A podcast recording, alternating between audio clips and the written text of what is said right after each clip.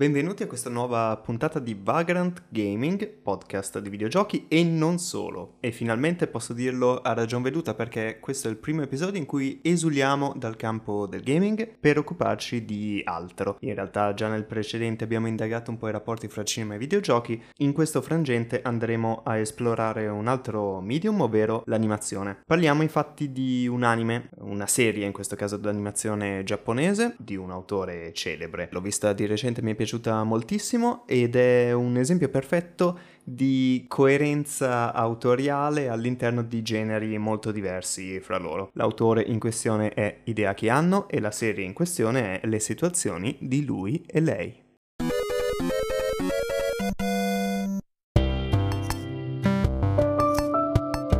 Allora, qualche dato per iniziare. Le situazioni di lui e lei nasce come manga nel 1996. La mangaka è Masami Tsuma. È stato tradotto e pubblicato in Italia dal 2002 al 2006 e ne è stata realizzata una versione anime da Hideaki Anno e quindi dal suo studio di produzione dell'epoca, ovvero Gainax, fra il 1998 e il 1999. In Italia è andato in onda invece nel 2002. È uno shoujo. Shoujo è un termine che non indica un genere di per sé, eh, bensì una categoria di pubblico a cui il prodotto è rivolto, ovvero una categoria di pubblico femminile in età scolare, dalla scuola media al liceo sostanzialmente. I temi affrontati negli shoujo sono spesso di natura romantica e sentimentale, ma possono essere inseriti in generi diversi, anche se spesso sono commedie romantiche di ambito scolastico, proprio come le situazioni di lui e lei. L'anime consiste di 26 episodi. La storia del manga poi prosegue molto oltre la narrazione portata avanti dall'anime. Del resto l'anime segue una strada un po' tutta sua, soprattutto riguardo la messa in scena, che eh, denota la mano autoriale molto presente del maestro Hideaki Anno. Hideaki Anno, per chi non lo conosce, eh, è diciamo un fan prodige dell'animazione giapponese, non ripercorriamo ora il suo corso sonoro, basti dire che è uno dei fondatori del celebre studio Gainax e ha lavorato all'interno di questo studio a eh, quattro serie. Dunbuster, la prima è una serie di fantascienza, seguita da Nadia, eh, da noi in Italia celebre con il nome Il mistero della pietra azzurra, segue l'opera per cui Anno è osannato ma anche odiato da alcuni, in ogni caso l'opera per cui sarà ricordato che è Neon Genesis Evangelion, di cui lui ha diretto e ideato la serie anime e non si è invece occupato della serie manga. E infine, appunto, le situazioni di lui e lei. Dopodiché Anno ha lasciato Gainax e si è dedicato ad altre esperienze, a partire dal cinema in cui ha diretto dei film in live action, degli OVA, ovvero lungometraggi anime destinati al mercato home video, ed infine il progetto ventennale quasi di Rebuild of Evangelion, una sorta di remake ma non proprio, forse boh non lo so, lo dico perché io ancora non li ho visti, i quattro film che compongono il progetto, di cui l'ultimo è uscito proprio poche settimane fa in Giappone, qui in Occidente, insomma nel resto del, del mondo in generale ancora non è chiaro quando potremo vederlo. Nel 98, anno in cui esce la serie Le situazioni di lui e lei, è una celebrità, ha rivoluzionato il mondo dell'animazione grazie a Evangelion. Diciamo che in quel momento è forse l'animatore e eh, di conseguenza Gainax è lo studio più importante e più famoso su piazza può fare assolutamente quello che vuole, si dedica, dopo peraltro aver eh, dato alla luce alle sale cinematografiche il film di End of Evangelion, che è stato un successo clamoroso, si dedica appunto a questo progetto che è uno shoujo e quindi in apparenza quanto di più lontano dalla serie che ha appena realizzato, che tratta invece sostanzialmente di, di fantascienza, di battaglie fra robottoni, anche se in realtà poi il portato tematico e sostanziale dell'anime è mm, tutt'altro. Di cosa parla quindi eh, le situazioni di lui e lei? È eh, la storia, una storia d'amore tormentata fra due studenti di liceo. Eh, lei è Yukino Miyazawa è una ragazza, diciamo, studente modello, invidiata da tutti i suoi compagni e da altri studenti della scuola, in quanto appunto studentessa con una media voti altissima, ragazza perfetta,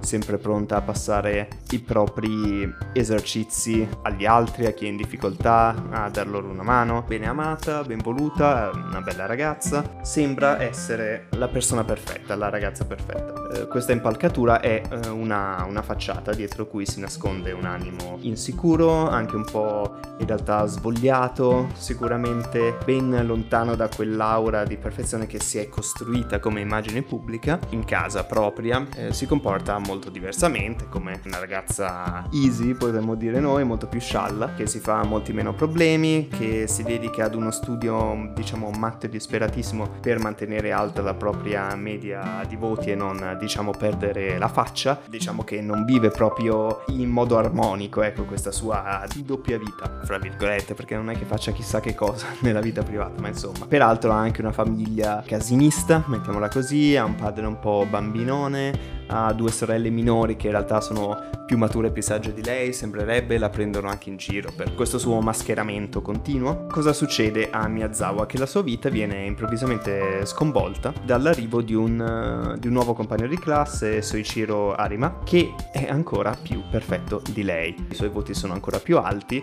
diventa ben presto il nuovo beniamino della classe e fa crollare tutte le certezze in cui eh, Miyazawa aveva creduto fino a quel momento e che si era data tanto sbattimento per conquistare. E inizia quindi questa rivalità con Arima che eh, inizia ad incrinare questa facciata di perfezione e fa emergere tutto il lato eh, un po' più subdolo, un po' più diciamo a rivista, un po' più competitivo di Miyazawa, che eh, cerca di fare di tutto per riconquistare il suo primato. Questo tentativo dura molto poco perché Miyazawa viene completamente spiazzata da una dichiarazione che le fa Arima, che appunto si, si dichiara a lei e questo la getta nel più totale caos. Lei non sa proprio come fare, come reagire, insomma, come comportarsi di conseguenza, ehm, perché quello che ovviamente non può ammettere a se stessa è che anche lei è affascinata da lui. Quindi segue una serie di peripezie, di vicissitudini, finché dopo qualche puntata, forse una decina di puntate, ma anche meno, passano dall'essere rivali all'essere, diciamo, amici, confidenti e uh, alla fine della fiera eh, si mettono insieme. Quindi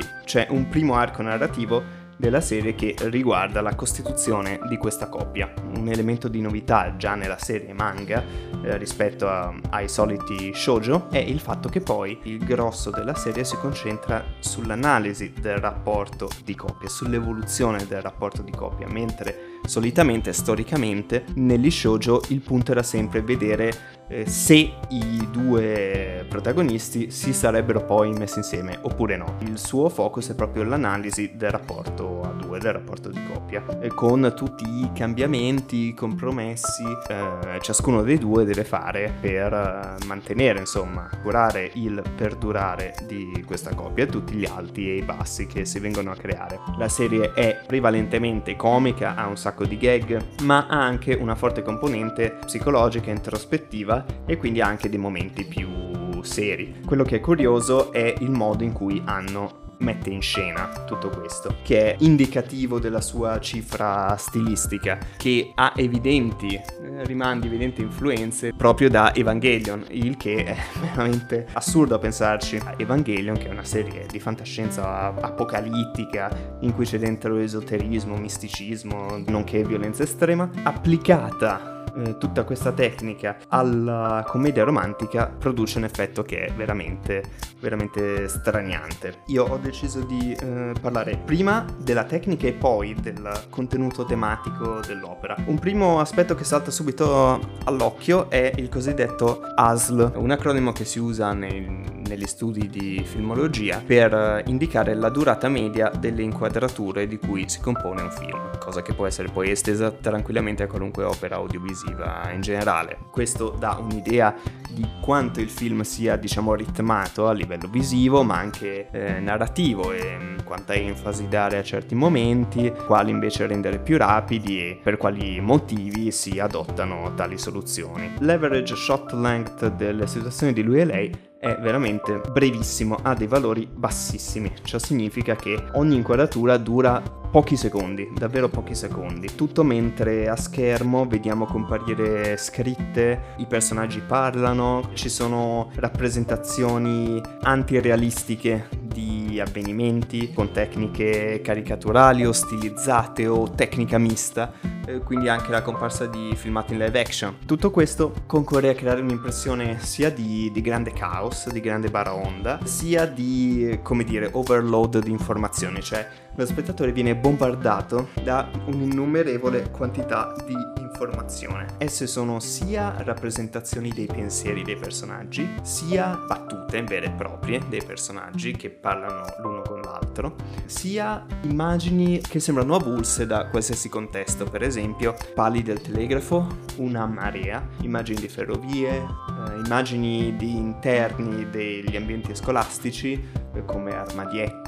piuttosto che distributori di, di lattine, piuttosto che pannelli elettronici non meglio specificati, insegne del, degli ingressi delle aule, eccetera, senza che eh, venga data un'apparente spiegazione dell'inserimento di questi inserti all'interno di una determinata sequenza, se non per dare una vaga idea del contesto in cui i personaggi si trovano in quel momento. Faccio un esempio, noi potremmo vedere un dialogo che avviene nel corridoio della scuola fra due personaggi a caso. Una dinamica che avviene spesso nel, nell'anime è quella di uh, inquadrare magari un esterno all'interno della scuola, poi un plongé, un'inquadratura perpendicolare al suolo della tromba delle scale, vuota, senza nessuno, un'immagine del, di un corridoio, vagamente stilizzato, quindi disegnato veramente con pochi tratti molto essenziali, poi un dettaglio di un ripostiglio delle scope e cose di questo tipo. E solo dopo vediamo che ci sono i due protagonisti che stanno parlando nel corridoio. Questo è un espediente che accade molto spesso. Un'altra tecnica che viene usata è quella di alternare gli stili di rappresentazione dei personaggi, che passano dall'essere realistici, o meglio conformi allo stesso stile con cui è realizzato l'ambiente circostante, ecco, all'essere caricaturali all'interno dello stesso ambiente, però, quindi essere realizzati loro con una tecnica differente, più tondeggiante, più mignon, diciamo deformed, eh, sempre all'interno però di una messa in scena realistica, questo per enfatizzare il loro stato d'animo immediato. Questa è una tecnica che per carità viene usata anche in molti anime in generale, ma qui è spinta veramente all'eccesso. All'interno della stessa scena può cambiare più e più volte. Un'altra tecnica ancora è quella di non far recitare al doppiatore del personaggio la battuta in sé, ma farla comparire a schermo come se fosse un pensiero che non osa dire ad alta voce. Oppure la fa apparire per rinforzare eh, quello che il personaggio ha appena detto. Quindi average shot length brevissimo, tecnica mista e introspezione. C'è tantissima introspezione nella serie. Ovviamente ci sono molti dialoghi fra i protagonisti, fra i due innamorati, eh, ma anche fra eh, i protagonisti e i vari comprimari, cioè i compagni di scuola, la famiglia di lui e di lei. Ci sono però anche tantissimi momenti introspettivi. Questi momenti introspettivi vengono trattati un po' come delle specie di flussi di coscienza, in cui anche qui si ricorre ancora spesso alla tecnica del voice over che si sviluppa come discorso interiore del personaggio, come riflessione, le cui immagini sono a supporto di questi ragionamenti. Non seguono però una logica stringente, ma sembrano funzionare più per associazioni di idee. Per esempio, appunto, compaiono, dicevo prima, tantissime volte i pali del telegrafo o altri tralicci di comunicazione, immagini di, di ferrovie, semafori, un sacco di segnaletica. Tutte queste tecniche concorrono a realizzare una messa in scena estremamente, diciamo, stimolante perché richiede una grandissima attenzione allo spettatore che se si perde un passaggio rischia di perdersi un po' magari dei pezzi importanti, non che la narrazione sia particolarmente complicata, ma insomma tutto questo delirio tecnico e linguistico è un tour de force stilistico che ha davvero molto a che fare con Neon Genesis Evangelion. Evangelion, come detto, ha tantissima introspezione, il suo protagonista è un protagonista chiuso in se stesso che ragiona tantissimo fra sé e sé. Tutta la serie approfondisce il rapporto fra Shinji, il protagonista di Evangelion, e uh, i comprimari, in particolare i personaggi femminili, perché analizza tantissimo il rapporto che lui ha con le donne nei sensi più vari, quindi non solo quello sensuale, ma anche eh, amicale, materno, eccetera. Molte di queste tecniche vengono utilizzate a partire dal shot length estremamente breve, sia perché ci sono ovviamente sequenze di combattimento molto frenetiche, ma anche per raccontare proprio questi momenti di introspezione in cui la, la, psiche dei protagonisti, che poi spesso viene plagiata da esperimenti, da test sui robottoni, eccetera, adesso non sto a parlare troppo della trama di Evangelion, compie questi voli pindarici, funziona per associazione di idee, sta poi al, allo spettatore ricostruire un po' i frammenti e risolvere alcuni enigmi, alcuni vuoti lasciati un po' eh, insoluti dall'autore della serie e eh, andare a ricostituire un po' quella che è l'evoluzione psicologica dei, dei personaggi o ehm, alcune lacune eh, lacune che poi non sono, sono più misteri, misteri della, della, narrazione che possono essere dedotti riunendo i puntini. In Evangelion si usa la tecnica mista, soprattutto nel film e nel finale della serie, per alcune sequenze specifiche, che eh, concorrono a dotare di un ulteriore strato di senso le elucubrazioni dei, dei, personaggi. All'interno delle situazioni di lui e lei la cosa è un po' più sfumata, cioè viene utilizzata in modo più aleatorio, sia per riferirsi a pensieri o ad azioni dei protagonisti, ma anche di altri personaggi o addirittura in coda, come sigla dei, dei titoli di coda appunto. C'è una ripresa di un'aula scolastica, la cui videocamera poi sempre montata su carrello, esce, percorre il corridoio e poi il cortile della scuola e sono immagini dal vivo. Questo miscuglio di tecniche, come detto, è al servizio di un eh, tema, la comunicazione ancora prima che i rapporti fra uomo e donna, cosa che insomma sembrerebbe naturale in uno shoujo, in una commedia adolescenziale scolastica, però il tema secondo me è più ampio e riguarda in punto in senso più lato la comunicazione fra esseri umani e adesso cercherò di spiegarmi. Ma prima di proseguire, un po' di sana autopromozione. State ascoltando Vagrant Gaming, un podcast sui videogiochi e non solo, pubblicato su Anchor FM e disponibile anche su Spotify, Radio Public, Pocket Casts, Breaker e Google Podcasts. Alla main page dello show raggiungibile all'indirizzo anchor.fm slash alessandro.giovannini, trovate il link per raggiungerlo al vostro aggregatore di feed RSS, oltre che i link a tutti i miei canali social. I miei altri contenuti legati al gaming sono sulle pagine di Player, all'indirizzo player.it slash author slash Alessandro Giovannini, tutto attaccato, e sul mio canale Twitch all'indirizzo twitch.tv slash Alessandro underscore Giovannini.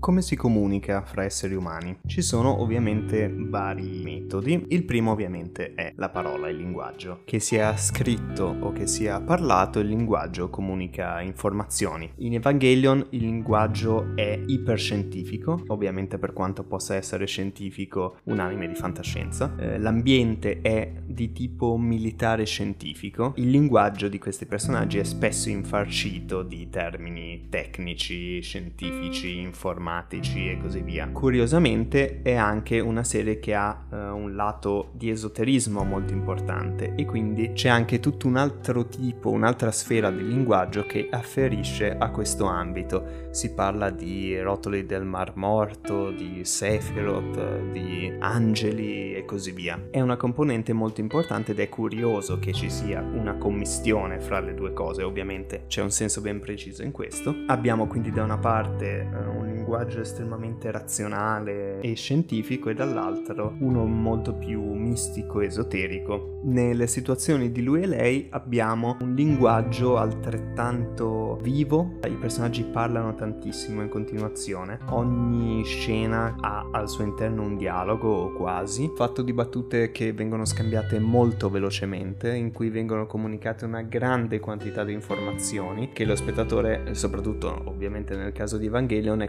costretto poi a rivedere per essere sicuro di aver carpito tutte le informazioni necessarie alla comprensione di ogni elemento della storia. Nelle situazioni di lui e lei i personaggi parlano abbastanza forsennatamente e anche perché essendo una serie comedy ha un apparato di, di gag verbali, di esagerazioni. C'è anche però una componente scritta estremamente presente. Una delle caratteristiche della serie, come ho detto, è la comparsa di scritte a schermo molto frequentemente che compaiono per pochi secondi, che è davvero difficile leggere ed è spesso necessario se si vuole leggere tutto tornare indietro e rivedere la scena. A questo proposito va detto che eh, la Dynit ha fatto un bel lavoro di adattamento in italiano, facendo comparire effettivamente la traduzione di tutte le scritte a schermo in italiano, anche se questo comporta per forza di cose una certa alterazione dei fotogrammi, perché devono essere coperti i caratteri giapponesi originali con delle ben poco eleganti, diciamo, pecette grigie su cui poi è appiccicato il testo. Non è il il massimo da vedere, ma è uh, oggettivamente la soluzione, forse l'unica soluzione praticabile e rende perlomeno comprensibile tutta la componente testuale. Poi molto spesso questa componente testuale non è altro che la ripetizione di alcune battute, ma non è sempre così, spesso fornisce informazioni aggiuntive, per esempio, mentre un personaggio dice una battuta, a schermo potrebbe comparire eh, un'indicazione praticamente da un narratore onnisciente che dice in realtà sta fingendo, in realtà eh, sta pensando tutto l'opposto, oppure una frase di commento pensata o detta sottovoce da un altro personaggio che è in scena in quel momento lì. Quello che è interessante è che spesso la parola scritta è utilizzata come veicolo di un'informazione nascosta che non traspare dalla parola. Appare abbastanza evidente che ci sia sia in Evangelion che nelle situazioni di lui e lei una messa in scena abbastanza problematica della parola come forma di comunicazione. Eh, spesso non veicola le reali intenzioni, i reali pensieri dei personaggi, oppure lo fa solo parzialmente.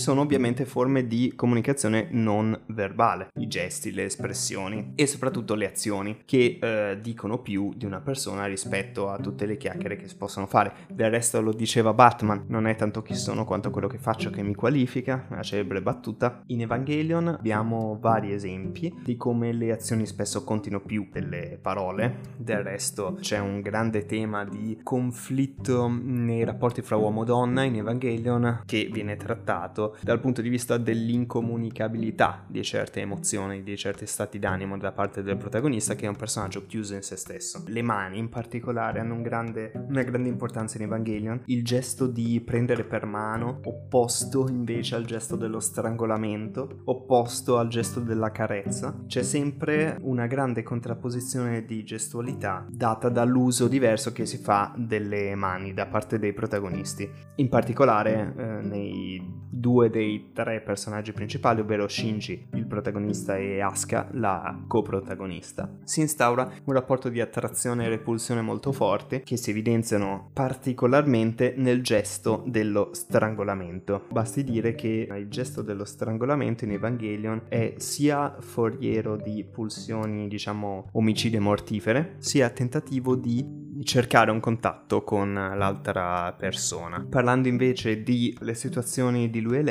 anche in questo caso le mani giocano un ruolo molto importante, già dalla sigla, in cui le mani di lui e di lei vanno a simboleggiare un legame che si instaura fra due persone, ovvero le mani tenute insieme dai due mignoli, assieme così spiccano il volo alla fine della sigla e vanno su nel cielo blu. I gesti sono spesso estremizzati perché parliamo appunto di una commedia, quindi ha tutte quelle idiosincrasie da um, anime in cui le azioni gesti vengono spesso esagerati, quindi si danno i pugni in testa e tutte queste dinamiche eh, da gag giapponese, tipicamente giapponese, ma ovviamente possono anche essere gesti molto delicati che cambiano subito il mood, peraltro, di una scena che può passare da, da comedy a, non voglio dire dramma, ma comunque serietà, che possono essere gesti di, di abbraccio, di, di, sostegno, di carezze e così via. In particolare, appunto, eh, l'elemento presente nella sigla pone evidenza sul concetto di elevazione, la creazione di un canale di comunicazione fra esseri umani come strumento per elevarsi, per spiccare il volo, ovviamente, ma anche come mezzo, diciamo, di elevazione spirituale, di crescita personale. L'anime ha per 16 episodi la regia del solo Hideaki Anno, per i restanti 10 eh, la coregia fra Anno e Hiroki Sato, questo perché a partire dal sedicesimo episodio si sono acuite divergenze di vedute fra la mangaka e eh, Anno stesso nella conduzione della serie animata, il cui linguaggio appunto è comunque molto diverso da quello della, della serie cartacea e di conseguenza eh, Anno si è un po' defilato perché ha perso un po' di interesse nel progetto. Di fatto la trama principale che riguarda il rapporto fra lui e lei si risolve se non sbaglio all'episodio 18 o giù di lì e poi gli ultimi episodi prendono altre strade riguardano la conclusione di sottotrame di personaggi secondari e finisce con un, um, un lungo monologo interiore di lei della protagonista che uh, ripensando un po' a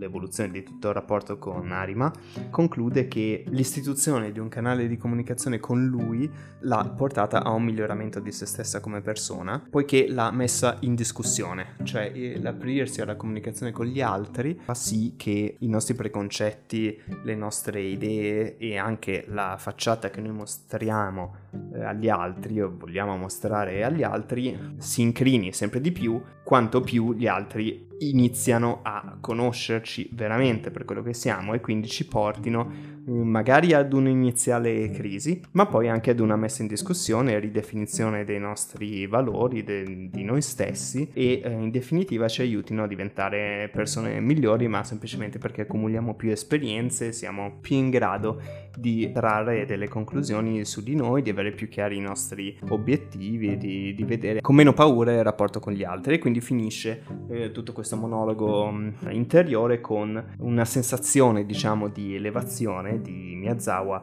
eh, verso il cielo che si sente più, più leggera, è quasi una specie di rinascita, no? E parte a metà episodio praticamente la musica della sigla e parte la sigla come se eh, la sigla che abbiamo visto che ci ha accompagnato in apertura di ciascun episodio diventasse ora parte dell'episodio stesso e eh, sua conclusione in un certo senso, proprio con la sottolineatura di, di, questo gesto di unione delle mani fra i due protagonisti che permette loro eh, di istituire un canale di comunicazione, quindi di elevarsi, di, di migliorarsi come persone. Peraltro, parentesi, eh, questo tema della comunicazione è talmente centrale che così si spiega l'insieme l'inserimento di tutte queste infrastrutture di comunicazione, eh, le ferrovie, tralicci dell'alta tensione, del telegrafo, i dispositivi elettrici che appunto portano informazione elettrica, tutti i tipi di immagini che erano molto presenti anche in Evangelion, perché lì c'era anche un contesto ipertecnologico, ma qui capiamo ancora di più, ancora più evidentemente, come l'intento sia sottolineare appunto la necessità di istituire una comunicazione fra soggetti diversi. Questo è molto evidente soprattutto per quanto riguarda il personaggio di Arima, che ogni qualvolta che si ricorda della sua infanzia traumatica perché il suo personaggio ha una backstory piuttosto drammatica per quanto possa esserlo in uno shoujo. E ogni volta che Arima ripensa al suo passato queste immagini sono accompagnate, immagini di lui bambino sono sempre accompagnate da una silhouette al tramonto molto minacciosa di, questa, eh, di questo grande impianto di antenne che non si capisce bene che cosa sia avvolto in un cielo rosso sangue tutto molto minaccioso o post apocalittico sembra quasi. Ed è questo enorme apparato di comunicazione eh, che però non comunica niente perché lì c'è solo lui, solo il lui bambino. È un'immagine molto evidente di una chiusura in se stesso, di un tagliare i canali di comunicazione fra lui e gli altri e infatti il suo problema è proprio il parlare con gli altri. Arima da adulto che vive con gli zii, quindi in una nuova famiglia che non è la sua famiglia d'origine, ha una comunicazione molto fredda, molto formale, molto asettica con i suoi genitori che si limita spesso ai genitori adottivi quindi che si limita spesso a poche battute pronunciate sempre con, per carità con formalismo e con cordialità, ma mai con, con un vero e proprio trasporto, un vero e proprio calore.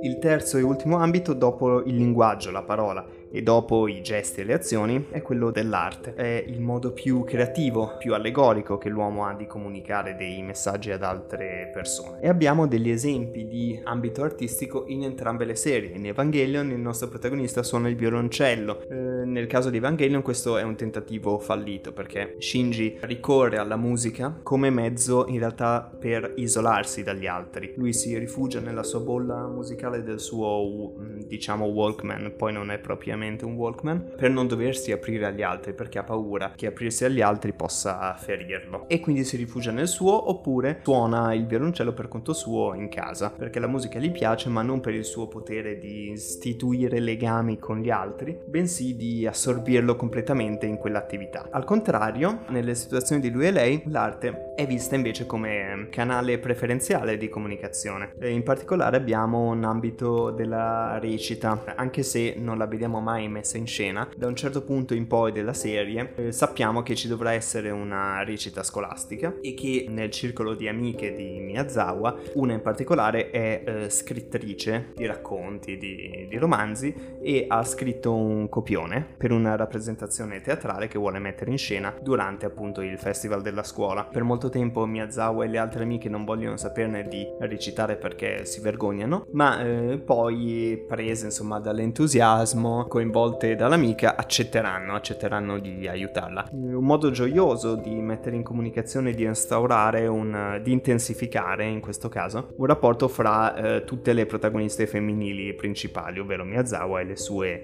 amiche. Questo peraltro avviene al termine di un percorso di evoluzione di questi rapporti che sono inizialmente spesso molto problematici e conflittuali perché nella prima fase della narrazione quando Miyazawa inizia a vedere inclinata la propria maschera di studentessa modello, le altre compagne di classe iniziano a vederla con occhi diversi perché si rendono conto che lei non si è mai comportata in modo sincero con loro e quindi iniziano a isolarla. Il rapporto con le sue amiche dovrà essere ricucito, ricreato, perché lei si accorge di non aver mai avuto delle vere e proprie amicizie sincere, ma di interesse. Anche grazie alla condivisione di un interesse artistico, le ragazze riusciranno nel loro intento di costituirsi come gruppo di, di amiche in grado di scambiarsi una comunicazione più sincera e più diretta.